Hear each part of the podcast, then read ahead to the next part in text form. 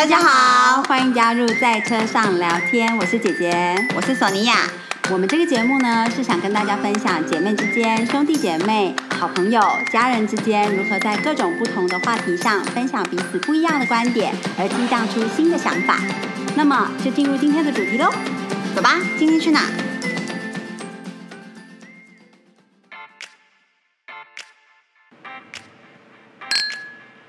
大家好，顾着喝都忘记说打招呼了。我是索尼娅，我是姐姐，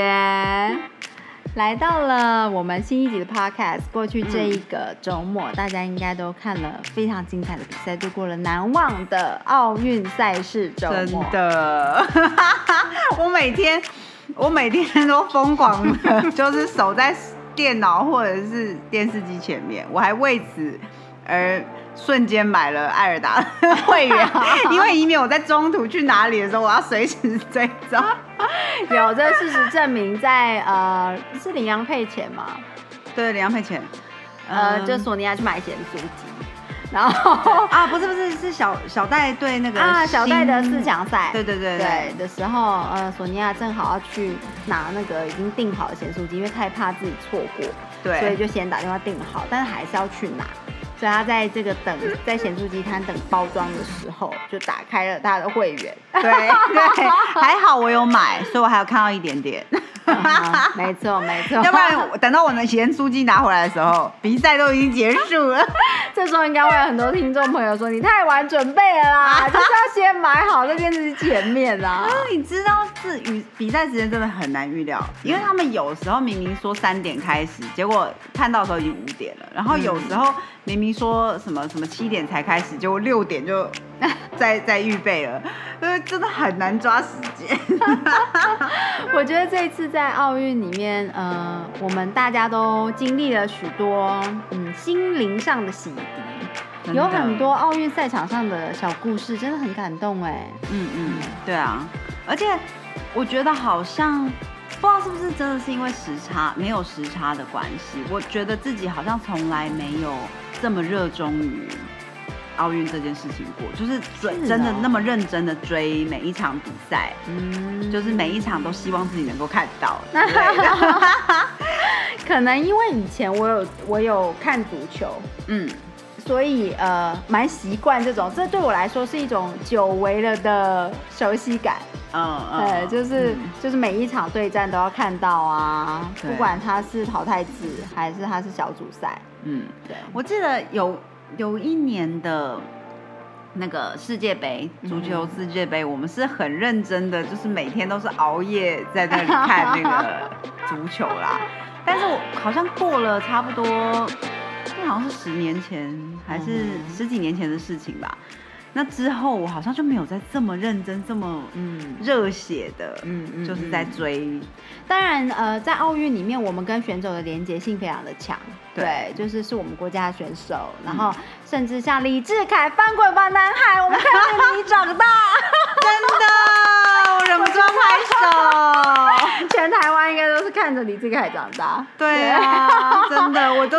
我看到他的分数，我觉得没有，其实他在场上的动作。结束之后，我真的是感动的，就是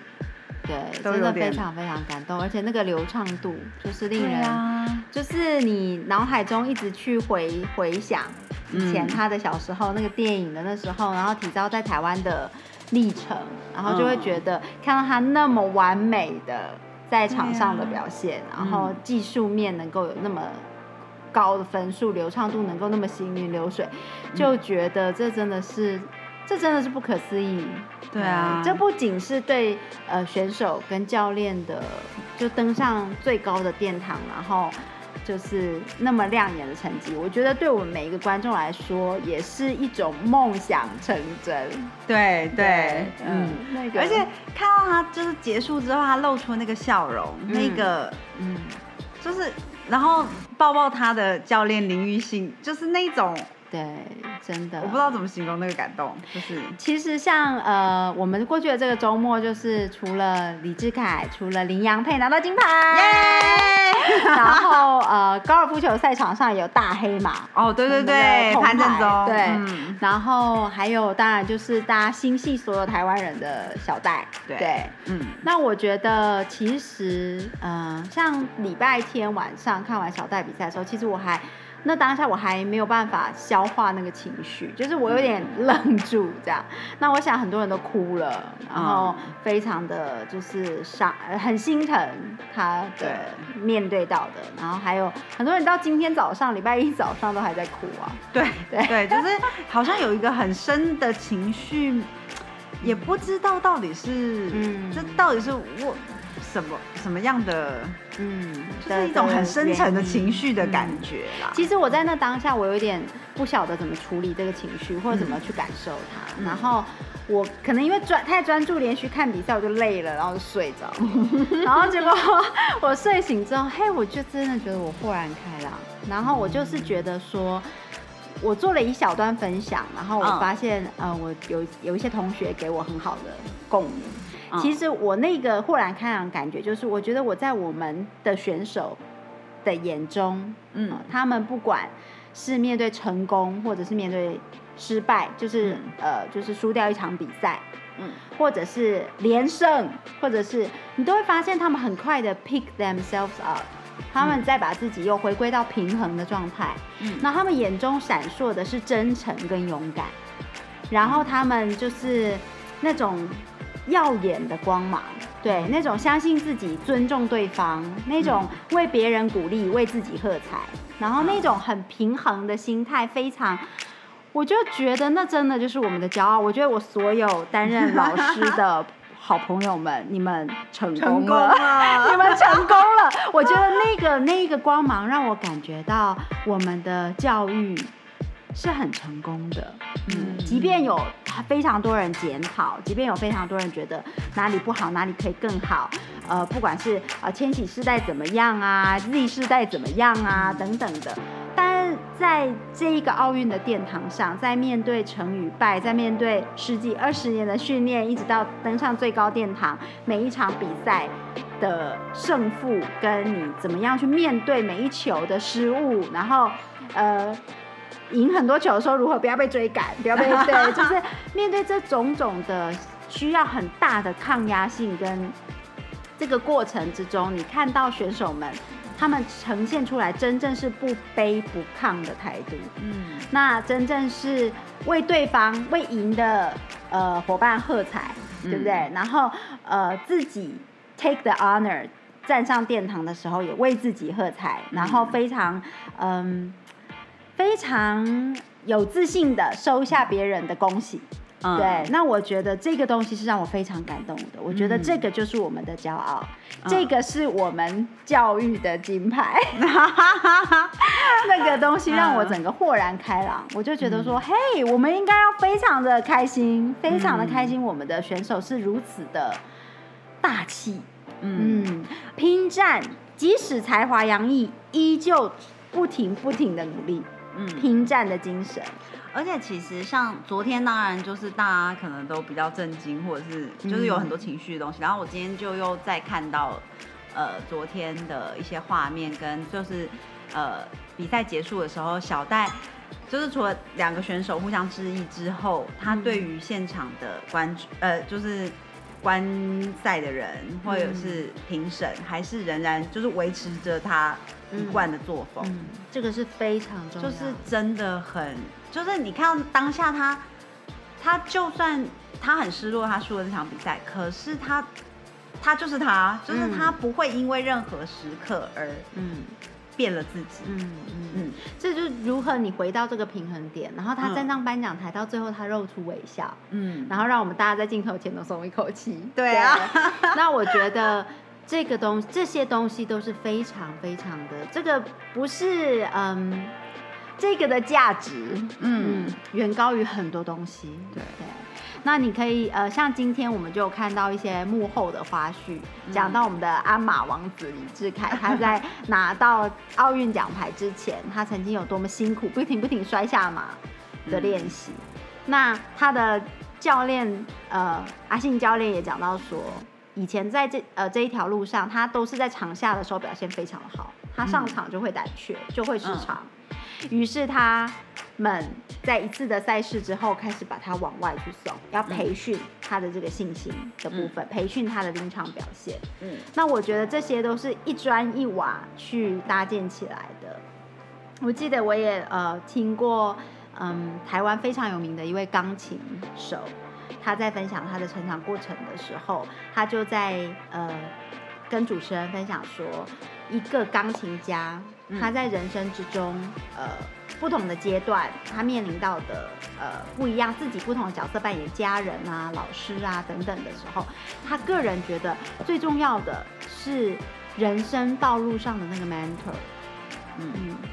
就是你的人生导师。他说他是从年纪很小，钢琴手就发迹嘛，那他们就是往钢琴家的路线。那其实他会到不同的阶段，可能12岁之前是一个阶段，你到了12岁你就卡关，你就是要突破那个关卡，你就会再推进往世界舞台迈进。他就讲到说，其实到了一个阶段之后，你的钢琴老师就会分开了，就是谁是你的人生导师，谁是你钢琴老师。有的老师他就是教你技巧了，他不再是带领着你技巧加上你人生道理的学习。那身为一个钢琴家，他觉得对后进的掀起之秀来说，人生导师那个角色是异常的重要，是更加的重要。因为有非常多的选手，他们是天才选手，可能他很快的他的技巧都已经高于他的老师，所以他要不停的换老师。对，那可是人生导师就是如何教导你，如何带领你，示范给你看，陪伴你，在遇到人生挫败的时候，在遇到你登上人生的高峰，身边已经没有朋友的时候，因为他们可能年纪轻轻12、13岁就已经拿到青少年钢琴世界冠军，那时候你开始跟你身边的族群脱离，因为你没有时间回去学校上课嘛，所以你很多东西都是家教老师上的，对，那你开始 isolate， 你开始自己成为一个生活圈。那他也讲到说，在那个时刻也会开始全家人绕着你转，因为爸爸妈妈会为了要保护你的恋情，你在情谊上的发展，兄弟姐妹都会想配合你的时间，因为希望你在这一块上面的发展不受干扰。那这时候太多东西都是实验室的状态，都是大家计划出来的，它不是一个有机的行程。那这个时候人生导师就非常的重要，要不然很多他看到的钢琴家在青少年这个阶段的时候，很容易就是摔落马，就再也爬不起来，因为他可能也许到了青少年阶段，他没有这个人生导师，但是他拥有非常高的成就，于是他开始进入了毒品，他开始接触到很多就是一些上瘾的兴趣。那接着就是因为他的所处的状况又不是自然的社会，全部都是绕着他转的，所以很自然他觉得他就应该有那样的待遇，他就应该他就应该一直享受成功，他就应该怎么样。所以当他面对到他卡关了，突破不了，无法再往下一个阶段的钢琴家前进的时候，他就衰落嘛，对，他就开始觉得他世界分崩离析，他没有办法 handle 这种失败，他没有办法面对，不知道怎么处理这种状况。所以我觉得这个东西就是，我觉得这个东西大概就是让我小憩一下，醒来就会觉得有什么关系？我觉得我们这是大成功，那一个感受就是看到所有的人给予的都是鼓励，对不对？都是扶持。然后我们的选手非常的争气，他在那当下，那不是事后，他在那当下比完赛到站上讲台之间有多短的时间？在那当下就调整自己的心态角度，对，那他也知道，然后就能够以愉悦、开心的心情去迎接他拼尽全力之后得到的成果。对，那我觉得这一切都是非常的不容易的，这需要强大的心理素质，而这心理素质绝对不是靠每一个选手天生，这个是有许多人一起架构出来，一起努力推进出来的。这也不是靠着一个实验室一个塞好的那种成长环境就能够造就的。嗯，这需要非常多社会的加入，身边的协助，然后让这些让选手们在成长的过程之中，与成功和挫败一起历练。嗯，而且我觉得，就是除了我们自己的选手，当然是非常骄傲、非常感动的之外，其实我觉得这一次的奥运，可能也是因为比较认真的关系，就觉得看到很多令人感动的时刻，哎，比如说像我们前几天看到有人在分享出来，就是关于马拉松选手，因为第一名的是本来的，就是本来即将跑过终点线的那个选手，他没有意识到他还没越过最后那个终点线，他就停下来了嘛。嗯，那后面那个是西班牙选手，对吗？西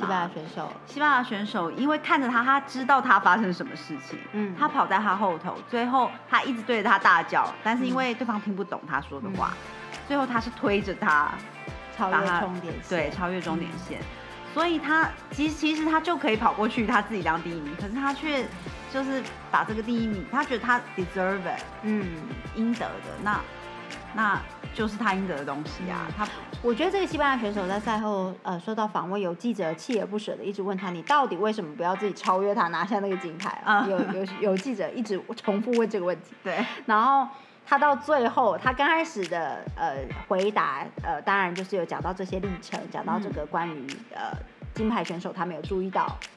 这些事。他到最后是讲说，如果我那当下就自顾自的越线拿下金牌，那我这个金牌又算什么呢？就是他们那么多年的努力又算什么呢？对，那我觉得这个是非常的非常感动的。对啊，这令人想起，或者说这提醒了我们这一个运动是什么精神。对，然后包括因为看就是志凯的比赛，志凯好熟哦。对比赛的关系呢，我看到像拿下金牌的那个英国选手，他就是他真的是在每一个人就是做完他的动作之后下台的那一刻，他就会立刻从他的位置站起来走过去，越过长长的走廊，走过去给他一个拥抱，跟他致意，然后每一个选手他都这样做了，我就觉得说也看了很感动，哎，对啊，就会觉得说难怪人家就是这样，对，所以我觉得这就是。不管，虽然我觉得志凯的动作更美，没错，但是我从他身上看到那种精神，那种这样子的选手，就会让你打从心里的觉得敬佩。对对，我就觉得很敬佩，然后也觉得说，好吧，如果是金牌让给他的话，可以。没错，就是会觉得说，我们家志凯明明就比较棒，但就如果说，而且我因此而深深的记得他名字，他叫 Max Whitelock。对，我也 follow 了他。我就觉得说，如果是这样子的一个选手，难怪他可以站上世界的殿堂，难怪他可以跟我们家志凯争高下。对，好熟。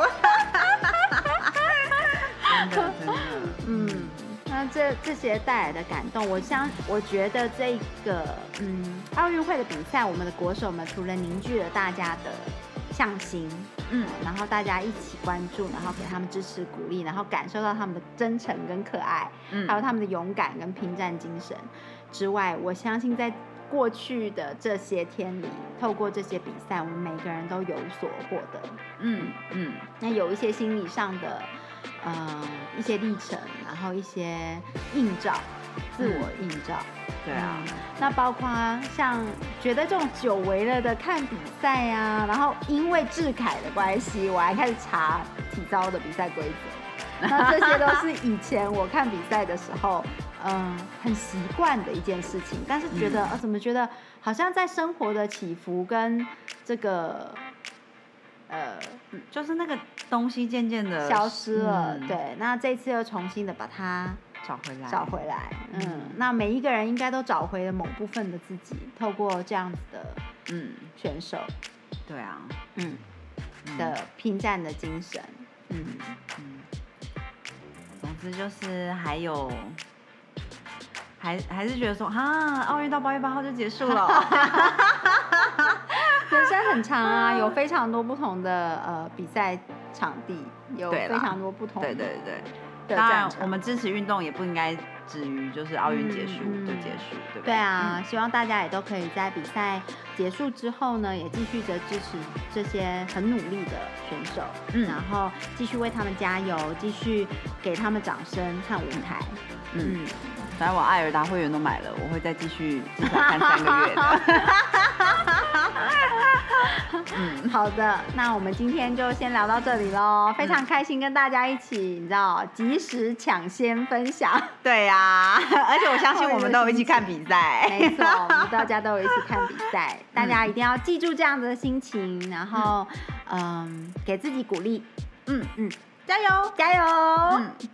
好的，那今天先这样咯，拜拜。